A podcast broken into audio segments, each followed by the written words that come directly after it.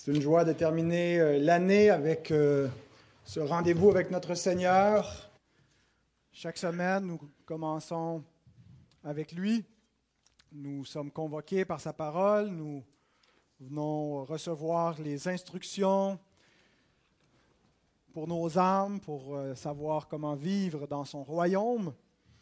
Et souvent, quand on termine l'année, c'est l'heure des bilans. On voit les, le bilan de l'année euh, qui est fait dans les médias à différents niveaux. Parfois, on fait ça aussi dans nos, dans nos foyers. On, refait le, fait le tour de l'année, on compte, euh, on se rappelle, on se remémore euh, l'année qui a passé, les choses qui ont été bien, qui ont moins bien été. On prend des résolutions pour la nouvelle année.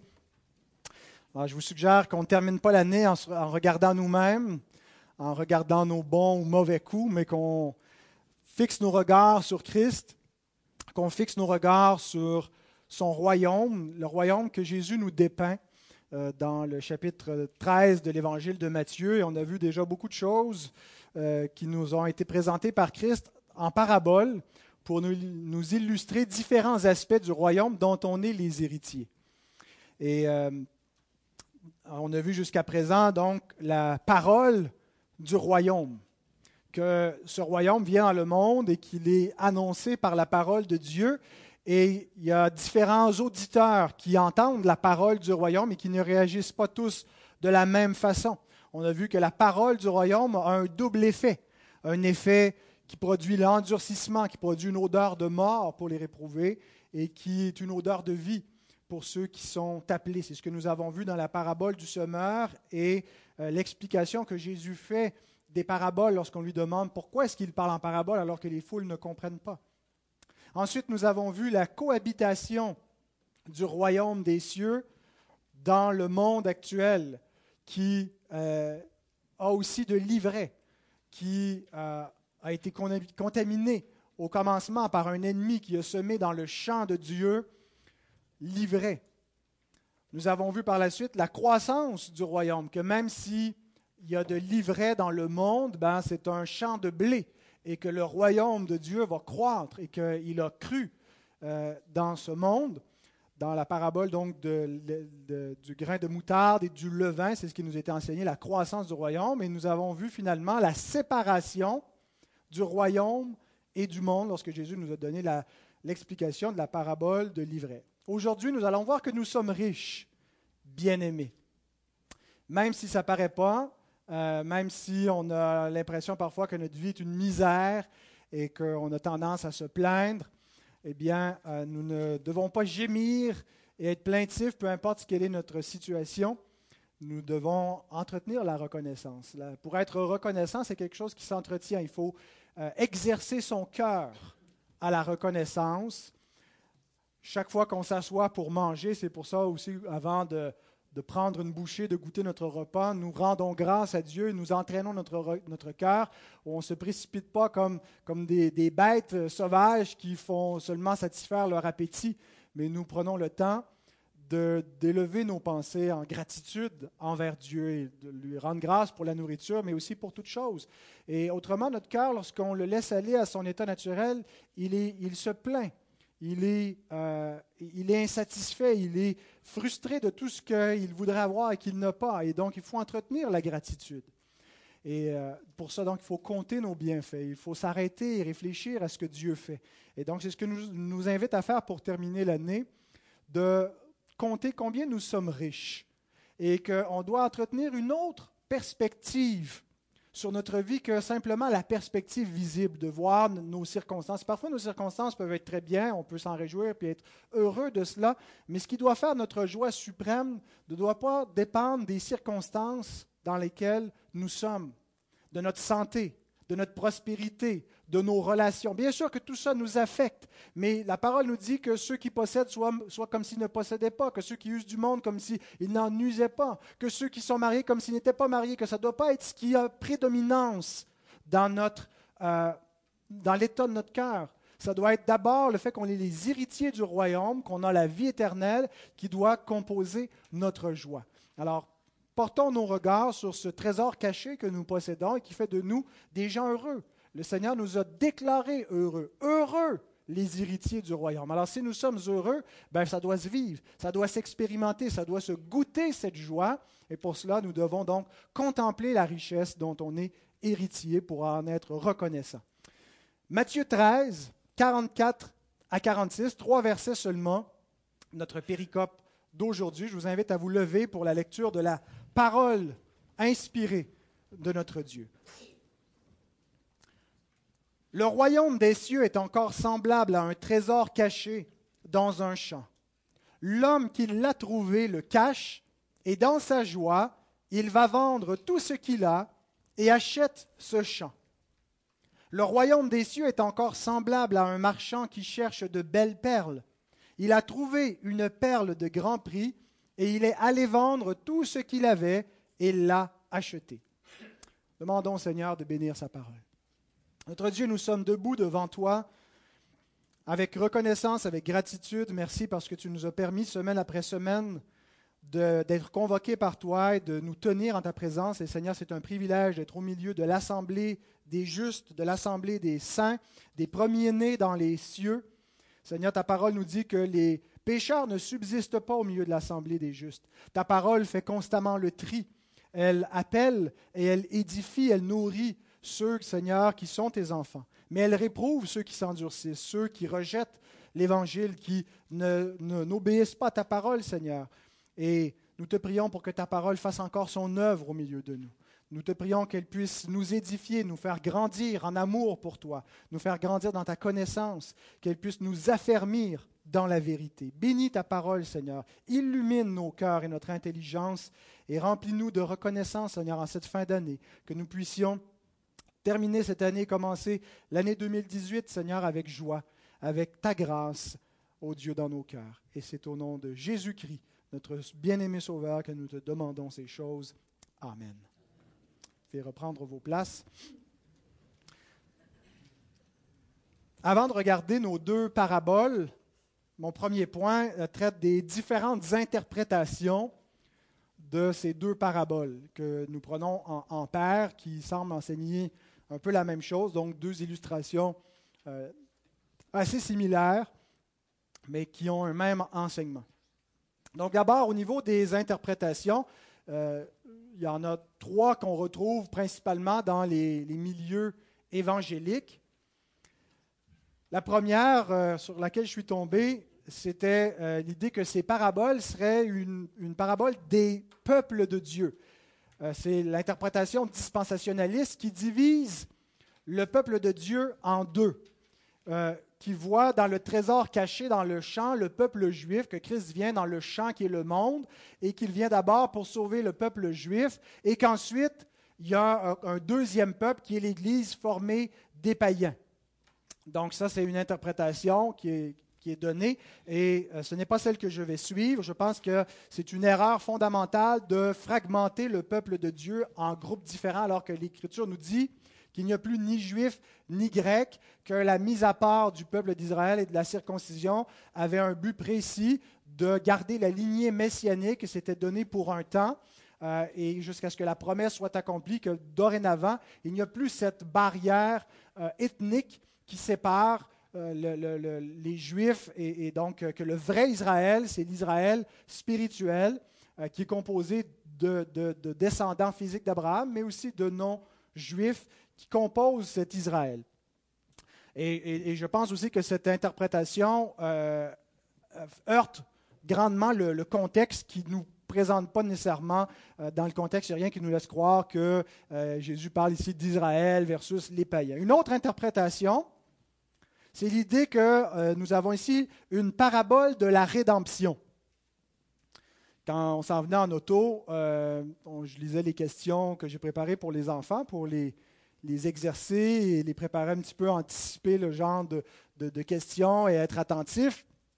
Et donc, il y avait cette question, de quoi parle cette parabole, où je donne ces trois, euh, ces trois interprétations. Et Caro trouvait très, très cute celle-là que je vais vous donner. Elle disait, ah, celle-là, je l'aime. La parabole, que ce serait une parabole de la rédemption. Alors, l'idée, c'est que le trésor et la perle précieuse, c'est l'Église, qui est composée des Juifs et des païens et que l'homme qu'on a dans la première parabole, ou le marchand qu'on a dans la deuxième parabole, ben, c'est Christ. C'est Christ qui vient, et quand il vend tout, c'est l'idée qu'il donne sa vie. Il sacrifie sa vie pour acheter le champ et pour acquérir la perle précieuse. Et donc, on a une parabole de la rédemption. Et donc, on trouve ça encore plus beau, encore plus romantique quand on réalise que nous sommes le trésor précieux, la perle précieuse de Christ. Sauf que la Bible nous dit que nous étions les balayures de ce monde et que nous n'avions aucune valeur et que ce n'est pas en raison d'une valeur euh, euh, initiale que nous, que nous avions que Christ nous a rachetés, mais Dieu a choisi les choses folles, les choses viles de ce monde pour euh, glorifier son nom et les racheter.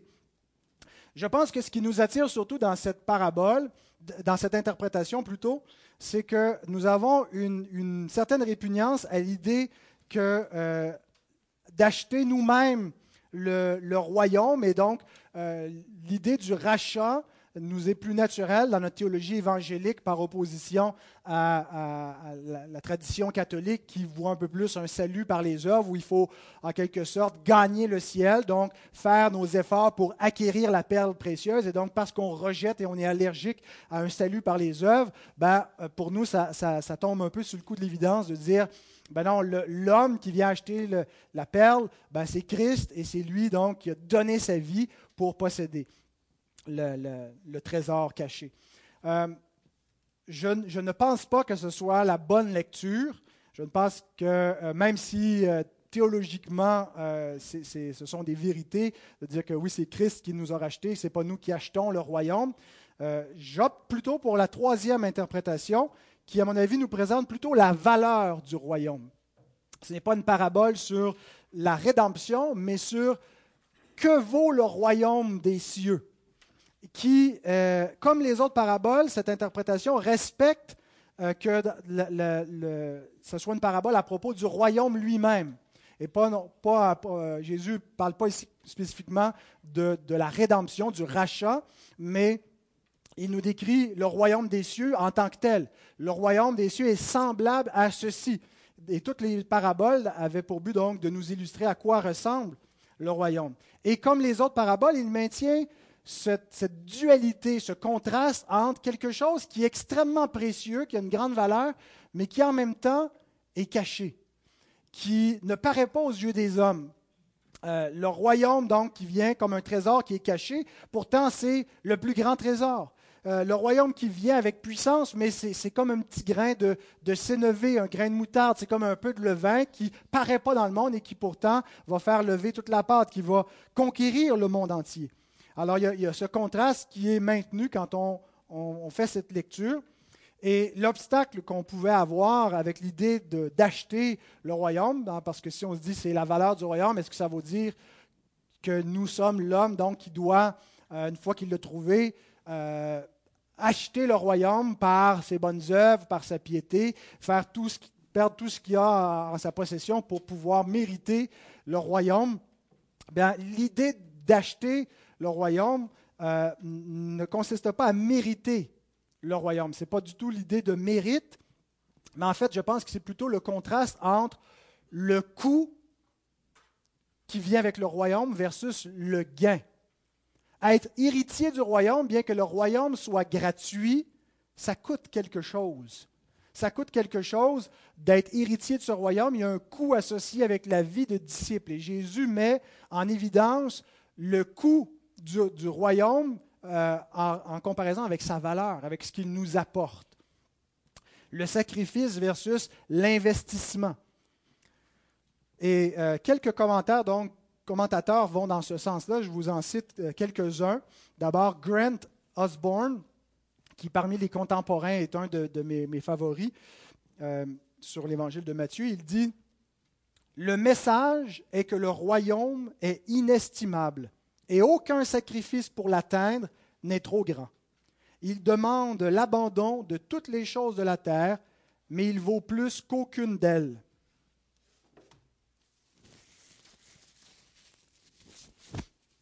Donc, l'idée, quand on compare le, le, royaume des cieux qui vient avec des persécutions, qui vient avec l'exclusion, parfois même de nos proches, de notre propre famille, bien, ce sacrifice-là en vaut le coup. Euh, il ne peut pas... Euh, le coût pour hériter du royaume n'est pas, pas plus grand que la richesse que le royaume lui-même apporte. Et Jésus compare cela avec l'idée d'un homme qui, parce qu'il a trouvé un trésor précieux, est prêt à tout vendre et avoir l'air complètement pauvre pour acquérir un champ qui contient un trésor précieux. Jim Butler, dans le même sens, écrit Le royaume des cieux n'est pas à propos de ce que quelqu'un se débarrasse, mais de ce que quelqu'un obtient. Ce n'est pas tellement ce qu'on perd pour suivre Christ qui est important. Ce n'est pas ça qu'on doit retenir. On ne doit pas penser premièrement à la notion de sacrifice comme si on était des assets et que notre, euh, notre vie de sacrifice, c'est ce qui est central. En fait, ce qu'on gagne en suivant Christ est tellement grand que ça vient éclipser ce qu'on perd. L'entrée du royaume ne s'achète pas. Comme on a dit, elle est gratuite. Et, l'idée donc de l'homme qui va acheter le champ, ce n'est pas l'idée euh, d'acheter notre place au ciel, mais c'est plutôt l'idée que, oui, hériter du royaume va venir avec un coût. Et que si on n'est pas prêt à payer ce, prix-là pour suivre Christ, ben on n'est pas des héritiers du royaume. Si un homme n'est pas prêt, quand il, prétend avoir trouvé le royaume des cieux, il n'est pas prêt à rien euh, sacrifier pour ce royaume-là quand il y a un sacrifice qui s'impose, ben, qu'il l'a véritablement obtenu. J.C. Rowell écrit Lorsqu'un homme ne veut rien risquer pour la cause de Christ, nous pouvons tirer la douloureuse conclusion qu'il n'a pas reçu la grâce de Dieu. Si quelqu'un ne veut pas vraiment, euh, si, quelqu'un veut juste suivre Christ pour les bénédictions et pour la vie éternelle et qu'il n'est pas prêt à avoir la communion de ses souffrances, ben il n'a pas Christ.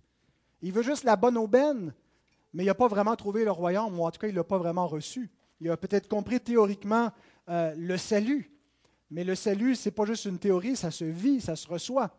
Et donc, il y a un coût qui vient avec la vie de disciple, et ce coût-là implique pas, comme dans le salut par les œuvres, l'idée que parce qu'on paye le prix pour souffrir pour le royaume, qu'on mérite, qu'on gagne en quelque sorte le ciel. C'est plutôt l'idée que le ciel lui-même vient avec un coût avec des, persécutions, avec un, prix.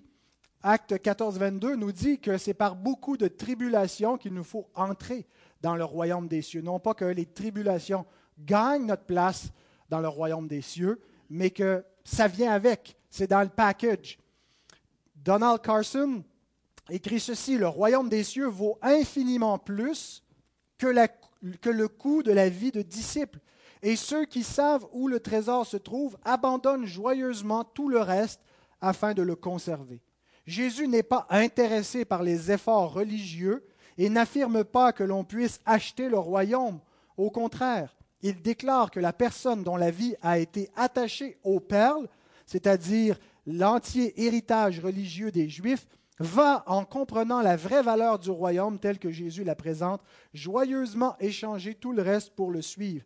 Donc, dans le contexte euh, de l'évangile de Matthieu, où euh, il y a euh, le, peuple, la nation juifs qui rejettent le royaume des cieux pour rester attachés à l'ombre du royaume qui devait venir, pour rester attachés au temple qui était la maquette du vrai royaume, pour rester attachés euh, au sacrifice passager et à, la circoncision, puis à l'avantage d'être un juif dans la nation juive, ben, ce sont des perles qui étaient passagères. Et que la vraie perle, ben, il, euh, faut accepter finalement l'exclusion et de souffrir avec Christ. Et donc, ça coule encore? Petite chaudière en dessous.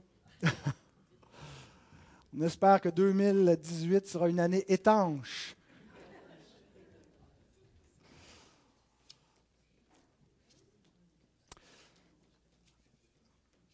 Alors, je vous invite à ne pas vous laisser distraire et à essayer de vous concentrer malgré les fuites, euh, à garder votre pensée captive à la parole de Dieu. On va continuer. Euh, donc, Dernière citation de Jean Calvin qui nous, qui montre que le royaume et que le sens de cette parabole, finalement, c'est qu'il nous faut renoncer au monde. Que si l'on compare entre ce que le monde a à nous offrir, les avantages qu'on peut tirer d'être un juif au milieu d'une nation juive, ou les avantages qu'on peut tirer d'être euh, un grec parmi les grecs ou un québécois parmi les québécois, euh, les avantages que le monde, les perles que le monde, les richesses que le monde a à nous donner sont rien en comparaison avec le trésor du royaume des cieux.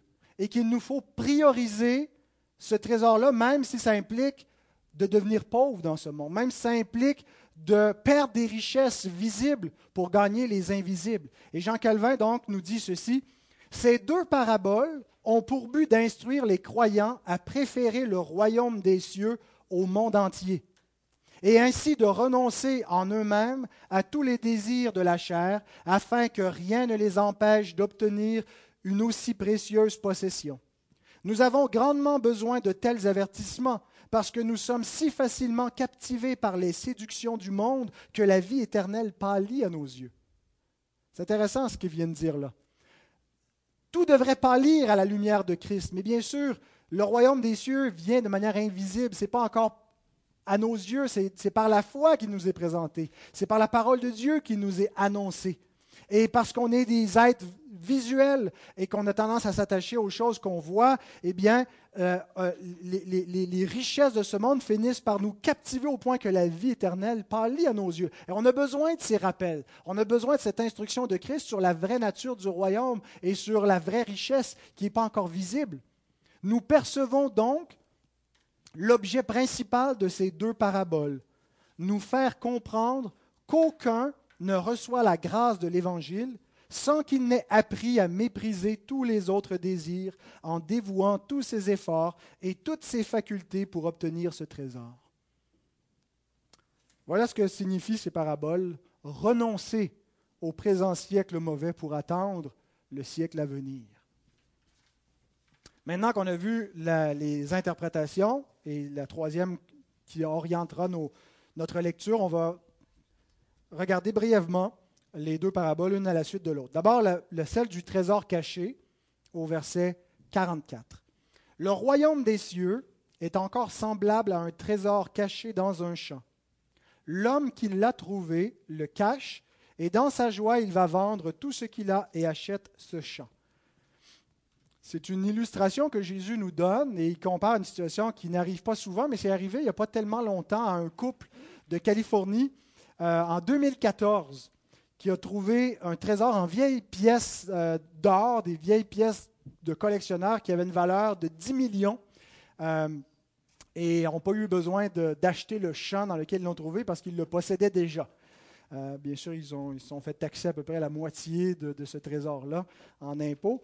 Mais euh, donc Jésus prend cette image, l'idée de quelqu'un qui par hasard, par providence, tombe sur un trésor. Il, est dans un champ qui ne lui appartient pas. Euh, il ne peut probablement pas s'enfuir avec, avec, le trésor, donc il s'assure qu'il est bien caché.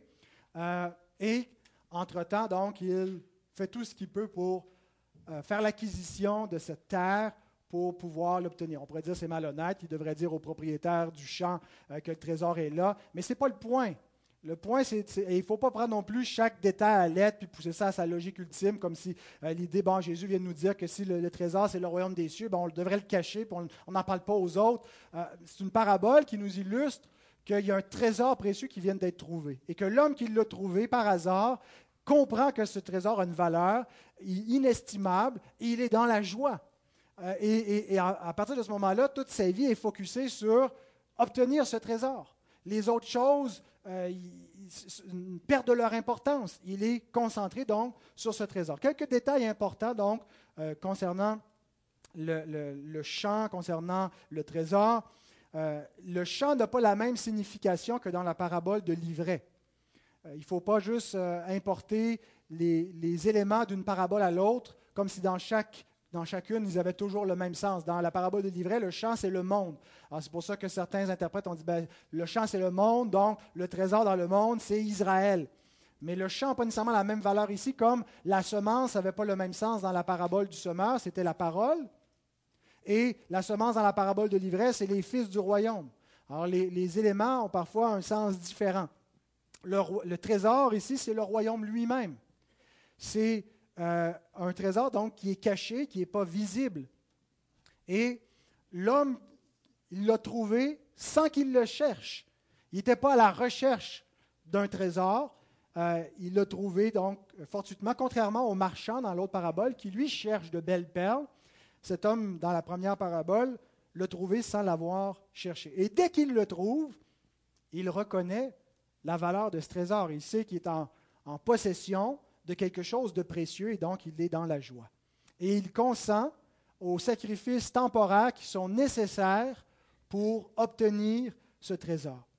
En fait, il ne doit même pas voir ça comme un sacrifice, mais comme un investissement. S'il a dû vendre sa maison, s'il a dû euh, perdre de, son revenu temporairement, ben, euh, parce qu'il a en tête, parce qu'il a en vue quelque chose de plus grand, il ne voit pas ça comme une perte, mais comme un gain, comme un investissement qui va être infiniment euh, plus, plus, plus grand que ce qu'il a perdu.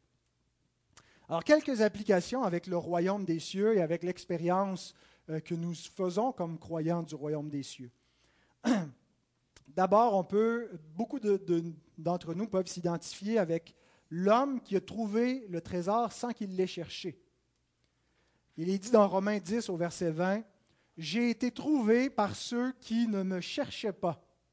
Je me suis manifesté à ceux qui ne me demandaient pas. Dieu, euh, c'est une citation de, d'Ésaïe où Dieu parle à Israël et euh, Paul cite ça pour euh, faire le contraste entre Israël qui a cherché la justification dans les œuvres de la chair et ne l'a pas obtenue, et les païens qui ont cru l'Évangile et qui, bien qu'ils ne cherchaient pas le royaume des cieux, l'ont obtenu. Mais c'est le cas de beaucoup d'entre nous, où nous ne cherchions pas Dieu ou en tout cas nous ne le cherchions pas euh, où il se trouvait. C'est lui qui nous a cherchés, c'est lui qui nous a trouvés. Et lorsque nous avons trouvé ce trésor, nous avons reconnu qu'il s'agissait du véritable trésor. On vient au monde parfois et on vit euh, un peu comme des existentialistes, sans jamais vraiment se poser la question pourquoi on est là, c'est quoi le but de ma vie? Et à un moment donné, on découvre le but de la vie alors qu'on ne le cherchait pas. On trouve la perle précieuse, on trouve le trésor, on comprend la vérité. Et on réalise qu'on vient de trouver le trésor précieux qui est caché pour un très grand nombre de personnes, pour des gens qu'on connaît, qu'on côtoie, qui sont là, qui vivent et qui ne savent pas ce qu'ils font dans le monde, qui ne savent pas d'où ils viennent, ils ne savent pas ce qui vient après, ils ne savent pas ce qui les attend. Ils sont pauvres du point de vue de leur existence. Vivent sans savoir le but de l'existence et sans saisir le trésor de la vie, il manque. C'est une existence qui est futile, c'est une existence qui est vaine. Alors, lorsqu'on trouve le royaume, on ne peut pas rester indifférent. On ne peut pas juste dire, ouais, ben, ben, maintenant ma vie va être enrichie les dimanches matins, je vais aller à l'église, ça va mettre un peu d'ordre dans ma vie. On comprend que c'est infiniment plus que ça qu'on a trouvé. Ce n'est pas une religion qu'on a trouvé simplement. Ce n'est pas juste un cadre moral. On a découvert le trésor précieux, le, plus grand trésor de l'existence. Que qui vaut plus que la connaissance, qui vaut plus que, quand j'ai la connaissance, l'instruction, qui vaut plus que les richesses, qui vaut plus que la santé. Tout ça va passer. C'est la vie éternelle qu'on trouve cachée en Christ, cachée donc le royaume des cieux.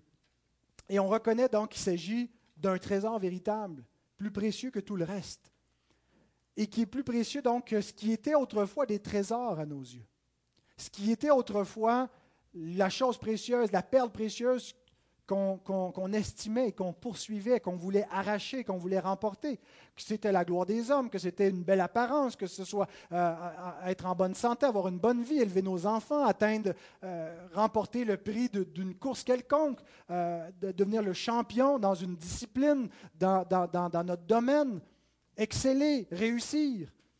On réalise que tout ça, c'était vain que si nous l'avions atteint, nous n'aurions pas atteint le but de la vie. Nous n'aurions pas saisi la perle précieuse et le, trésor. Mais le trésor en question n'est pas visible, il est caché. Ça ne tombe pas sur le coup de l'évidence. Et il n'y a que par la foi, il n'y a que ceux qui ont reçu l'Esprit qui le voient, qui le saisissent, qui réalisent que c'est précieux. Pour les autres, c'est ridicule. Pour les autres, ils continuent de poursuivre et d'estimer davantage les autres perles, les autres trésors visibles, tangibles qu'ils voient, qui vont leur amener un avancement, une progression dans leur existence immédiate. Jean Calvin écrit Christ ne déclare pas que le trésor caché et la perle sont estimés par tous. C'est un trésor, c'est le trésor, mais tous ne l'estiment pas. Le trésor n'est déclaré précieux qu'après avoir été trouvé et connu. Et c'est le marchand expérimenté qui tient la perle en estime. Ces paroles dénotent la connaissance de la foi. Le royaume des cieux, nous dit Christ, est communément méprisé parce que les hommes sont incapables d'y goûter et ne perçoivent pas la valeur inestimable du trésor que le Seigneur nous offre dans l'Évangile. Lorsque nous avons trouvé ce trésor, qu'est-ce que nous faisons? Nous l'avons acheté. Non pas avec l'argent, non pas avec l'argent de nos mérites, de nos bonnes œuvres, mais nous l'avons acheté néanmoins tel que la parole nous dit d'acheter le trésor dans Ésaïe 55, versets 1 à 3. Vous tous qui avez soif, venez aux eaux. Même celui qui n'a pas d'argent, venez, achetez et mangez. Venez acheter du vin et du lait sans argent, sans rien payer. Pourquoi pesez-vous de l'argent pour ce qui ne nourrit pas? Pourquoi travaillez-vous pour ce qui ne rassasie pas?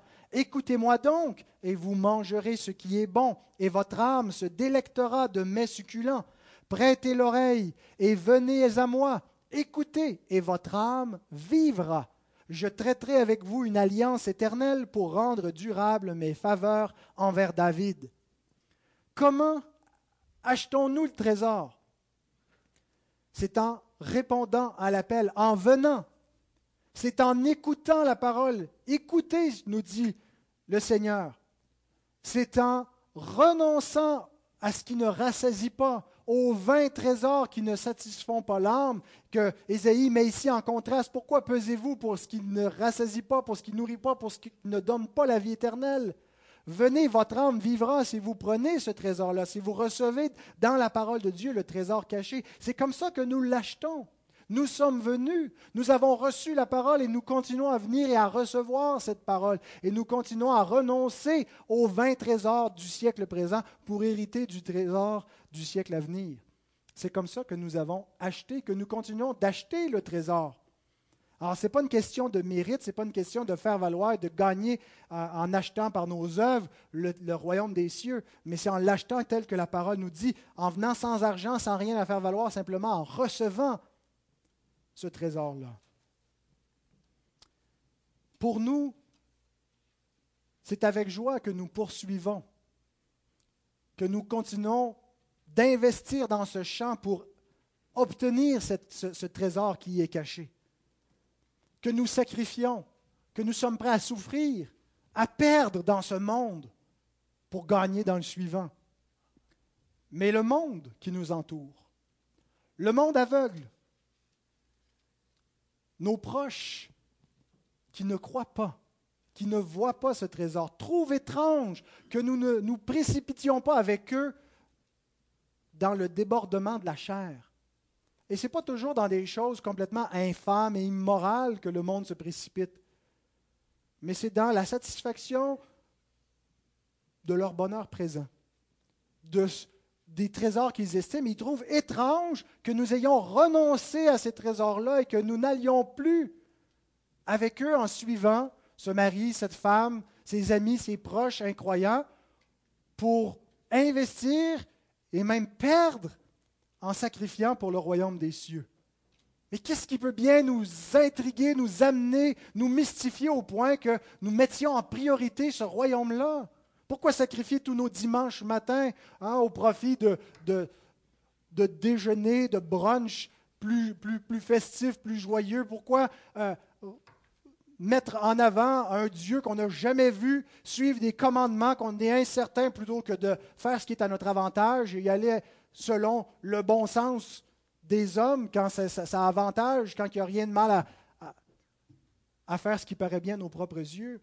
Le monde trouve étrange notre conduite et parfois même nous calomnie. C'est ce que nous dit Pierre, 1 Pierre 4.4.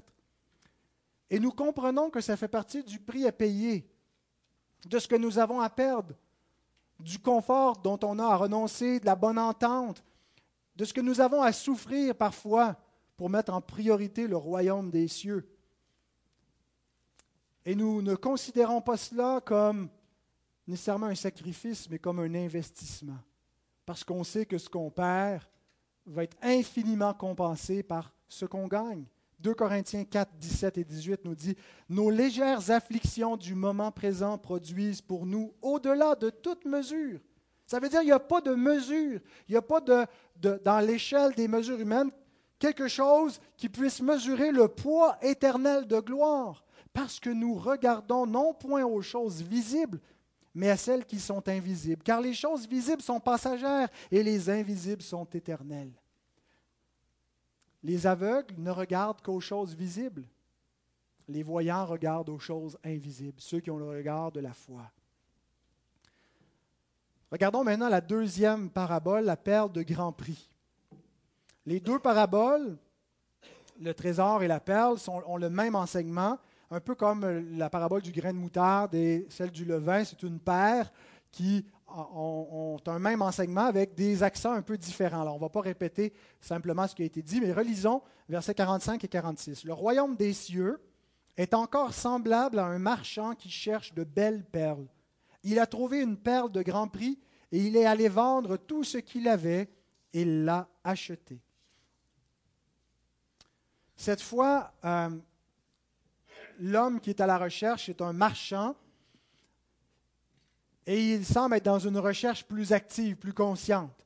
Alors s'il est vrai, comme nous dit l'apôtre Paul dans son épître aux Romains, que nul ne cherche Dieu, le même apôtre Paul dit aux Athéniens en Acte 17 que Dieu a voulu que les hommes le cherchent en tâtonnant. C'est que les hommes, dans leur recherche d'un sens à l'existence, ils ne, chercheront jamais le vrai Dieu. Et ils vont toujours supprimer la vérité, mais ils cherchent quand même en tâtonnant. Ils ont besoin de s'expliquer ce qu'ils font là. Et ils vont se donner des explications mensongères. Ils vont changer la vérité en mensonge, ils vont se donner des faux dieux, mais ils cherchent en tâtonnant.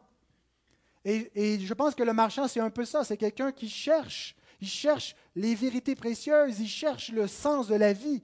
Il cherche quelque chose qui a de la valeur. Il ne veut pas juste vivre pour manger et boire. Il veut vivre pour trouver le sens de l'existence. Et dans sa démarche, Dieu permet qu'il trouve la perle précieuse. Dans sa recherche, quand il euh, fréquente et étudie différentes religions, un bon moment donné, il découvre Christ. Il découvre qu'il est le chemin, la vérité, la vie. Il découvre l'Évangile. Et il comprend que toutes les autres perles, que toutes les autres vérités, que toutes les autres croyances aussi précieuses, aussi utiles qu'elles peuvent être, parce que dans une certaine mesure, il y a une utilité à, ces autres philosophies, à ces autres croyances, ces autres religions, mais elles ne sont pas la perle précieuse. Elles sont bourrées en même temps de mensonges, s'il y a une part de vérité, s'il y a un apport de bien. Elles ne sont pas le trésor qui peut enrichir, qui peut donner la vie. Certains, donc, marchands de perles, trouvent jamais la perle précieuse et s'attachent à de vains trésors, pensant avoir trouvé le vrai trésor, prétendent qu'ils ont le trésor, qu'ils ont la bonne philosophie, qu'ils savent qu'ils sont riches, que tout est, tout est correct. Mais lorsque l'homme trouve la perle précieuse, il reconnaît que toutes les autres perles n'ont pas la même valeur. Ça a été l'expérience de l'apôtre Paul. Il écrit dans son épître aux Philippiens, au chapitre 3, versets 7, et 9, 7 à 9, Ces choses qui étaient pour moi des gains, et il nous a énuméré dans les premiers versets, c'est-à-dire son statut dans la, tribu de Benjamin, euh, et, et, sa religion, sa pratique, sa piété, tout ça qui avait une valeur, sa justice, tout ce qui était précieux pour lui, tout ce qui était un gain, il dit, je les ai regardés comme une perte à cause de Christ. Et même je regarde toute chose comme une perte à cause de l'excellence de la connaissance de Jésus-Christ, mon Seigneur, pour lequel j'ai renoncé à tout. Quand il dit je regarde toute chose comme une perte, ça ne veut pas dire que, que rien n'a de la valeur, que le mariage c'est rien, qu'élever des enfants c'est rien, qu'un travail c'est rien. Ailleurs, l'Écriture donne une importance à, à ces choses-là. Mais il nous dit si tout ça devrait être la perle précieuse, on s'illusionne. Si on vit pour notre famille, si on vit pour notre santé, si on vit pour notre travail, c'est une perte. On est des idolâtres. Et c'est lorsque j'ai trouvé Christ que j'ai reconnu que tout ça n'avait aucune valeur en comparaison avec la perle précieuse. à cause de l'excellence de la connaissance de Jésus-Christ, mon Seigneur, pour lequel j'ai renoncé à tout. Je les regarde comme de la boue afin de gagner Christ et d'être trouvé en lui, non avec ma justice, celle qui vient de la loi, mais avec celle qui s'obtient par la foi en Christ. La justice qui vient de Dieu par la foi. Voilà le trésor précieux. La justification par la foi en Christ qui donne la vie, la vie éternelle. Hein, ça nous est présenté comme une perle unique, mais en fait, cette perle, si on, veut la, la, mettre en une seule personne, c'est Christ et tout ce qui vient avec, le royaume des cieux, la vie éternelle qui vient avec.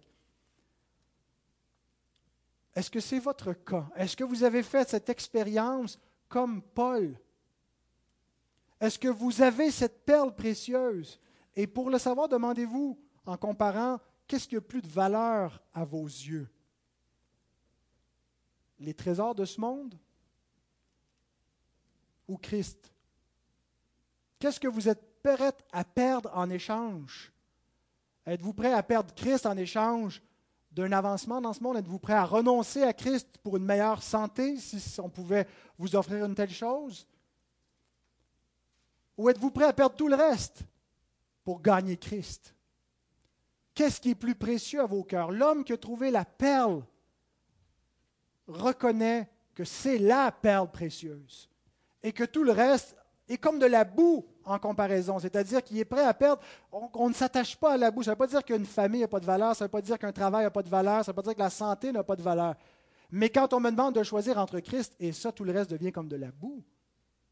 Je ne vais pas me confier dans quoi que ce soit pour être trouvé devant Dieu avec quoi Avec juste ma justice, ma bonne vie, ma santé, ma famille, ma réussite. Et je vais présenter ça à Dieu et dire Laisse-moi entrer dans ton royaume.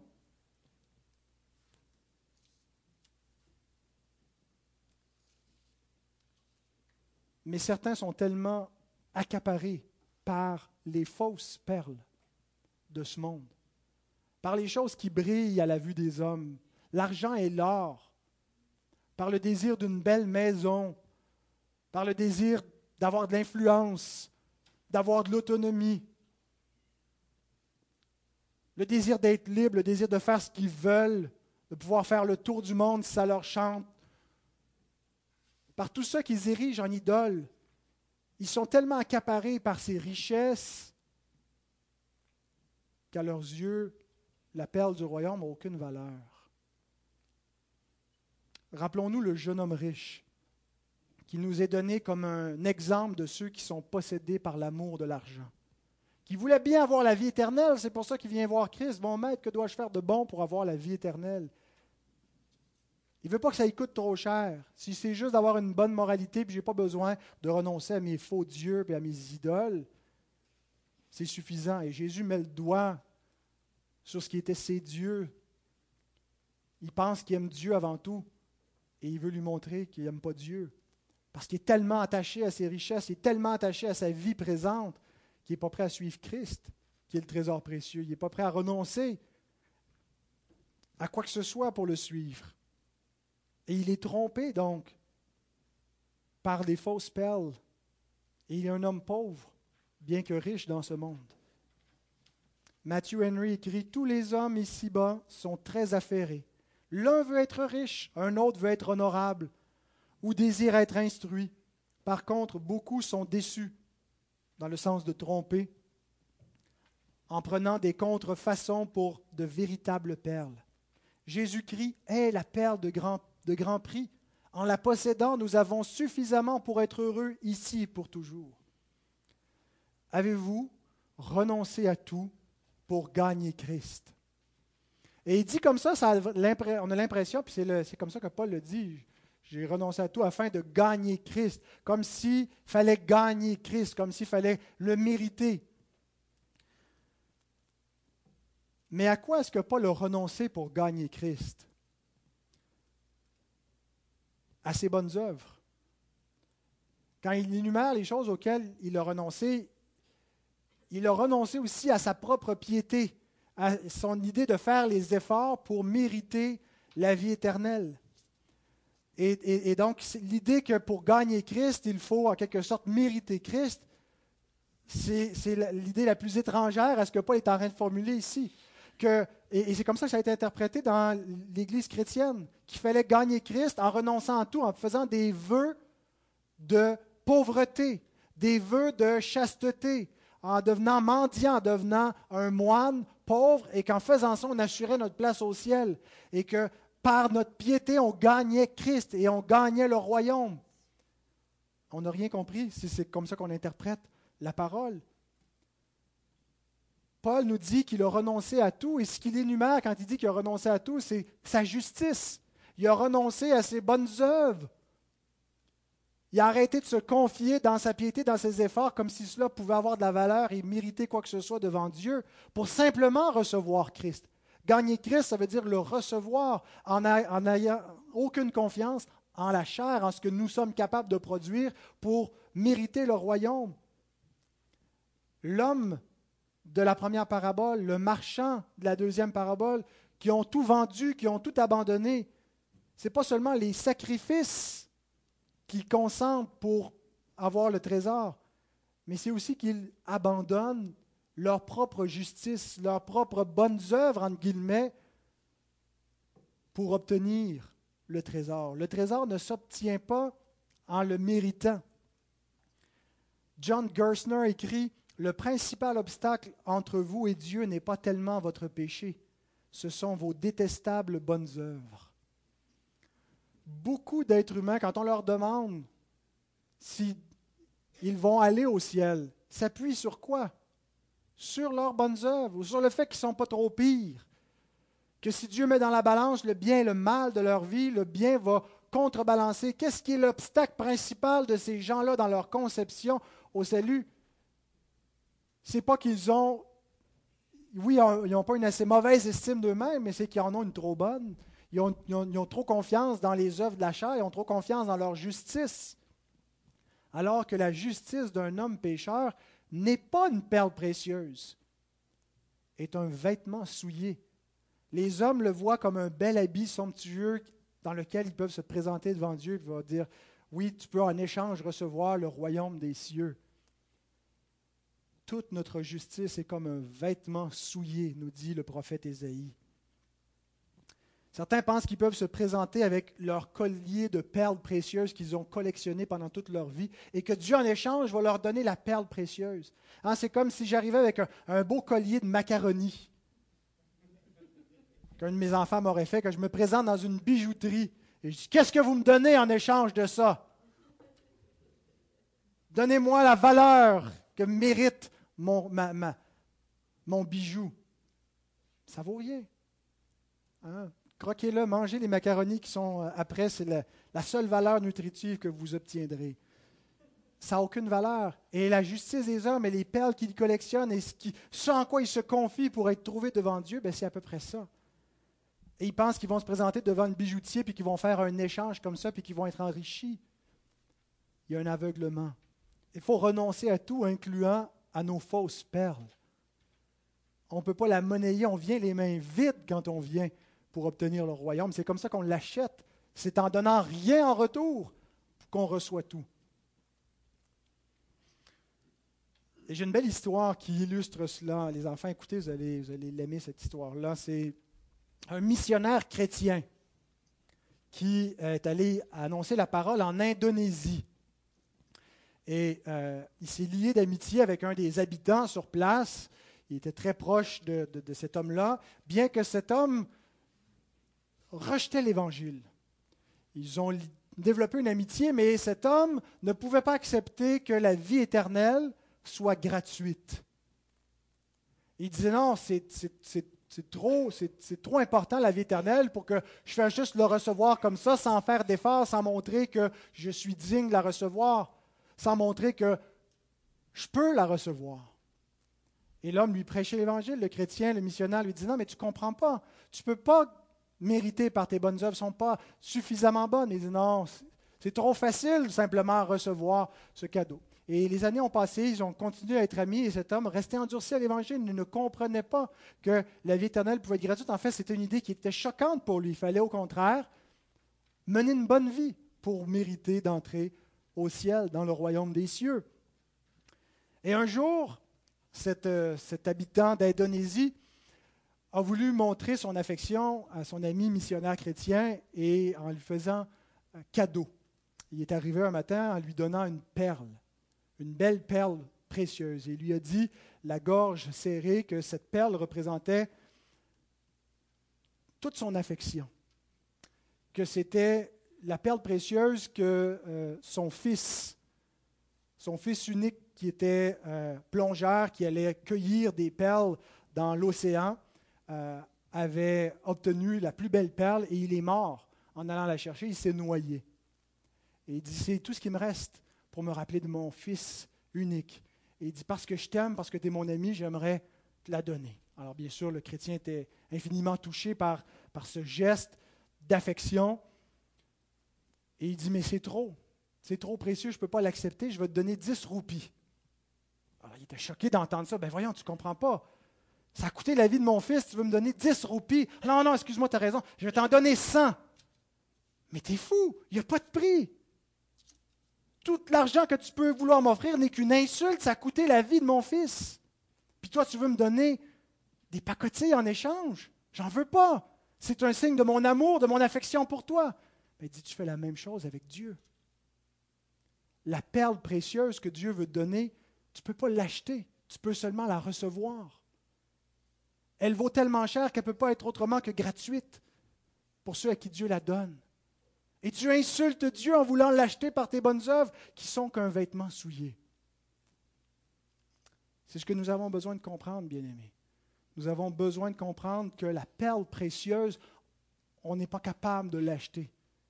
Elle est hors de prix pour nous. Elle ne peut être que reçue. Et en renonçant à tout, on doit renoncer aussi à ce qu'on pense qu'on va donner en échange à Dieu pour mériter cette perle-là.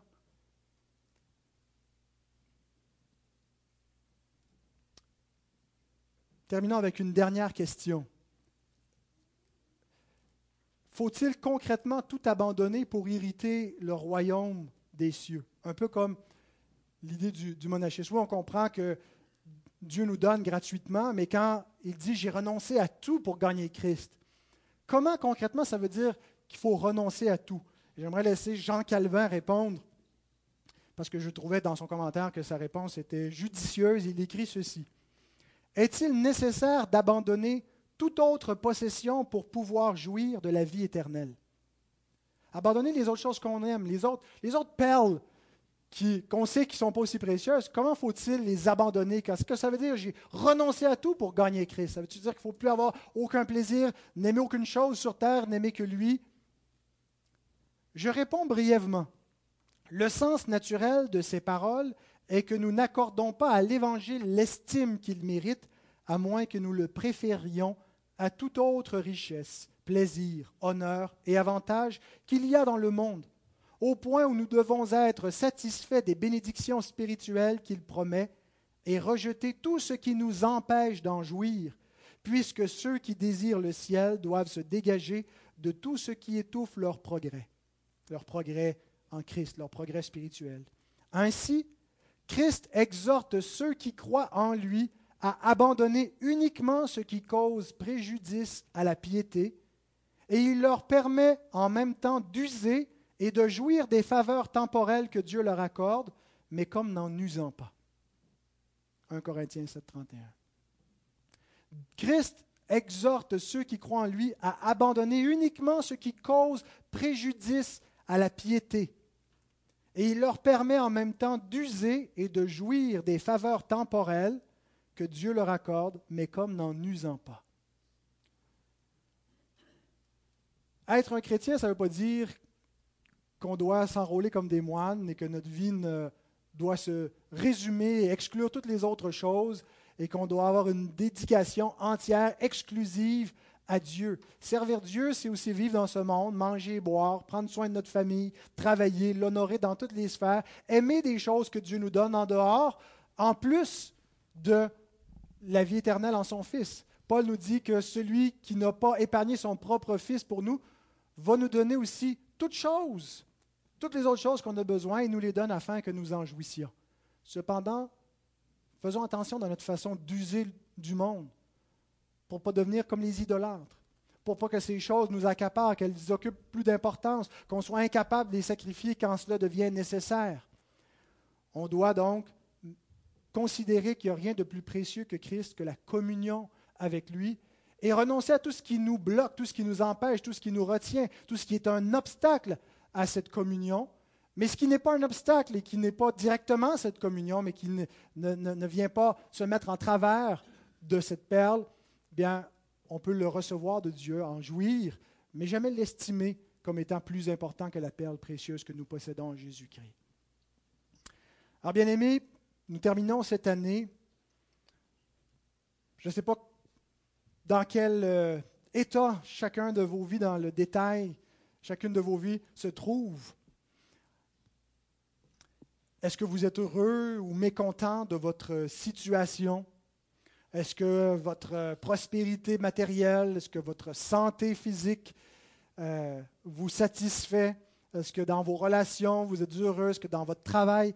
Mais tout ça ne devrait pas avoir la première considération dans vos cœurs et vos pensées.